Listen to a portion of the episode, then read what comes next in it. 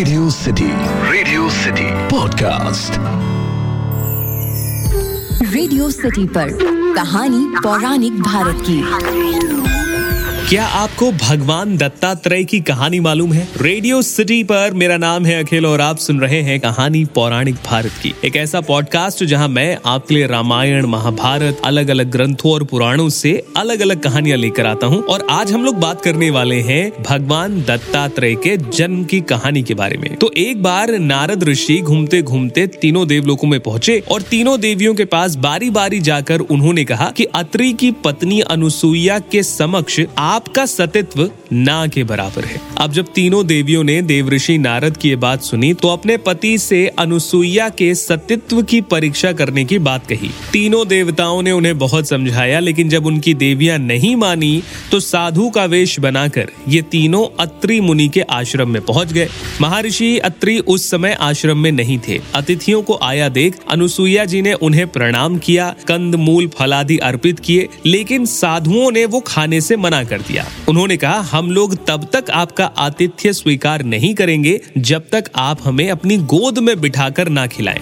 ये बात सुनकर पहले तो देवी अनुसुईया दंग रह गई। लेकिन क्योंकि कहा जाता है कि अतिथि भगवान के समान होता है, इसीलिए उन्होंने इसका सम्मान किया। उन्होंने अपनी दिव्य दृष्टि से भगवान नारायण का ध्यान किया, अपने पति का स्मरण किया और इसे भगवान की लीला समझकर बोली कि यदि मेरा पति व्रता धर्म सत्य है तो ये तीनों साधु छह छह महीने के शिशु हो जाएँ।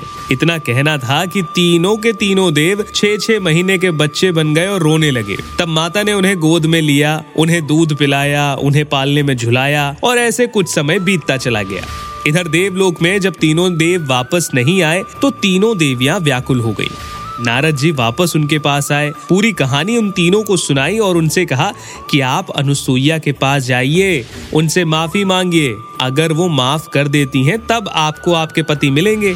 तीनों देवियाँ महर्षि अत्रि के आश्रम में पहुँची। देवी अनुसुईया से क्षमा मांगी और देवी अनुसुईया ने अपने तप से तीनों देवों को फिर से पहले की तरह कर दिया।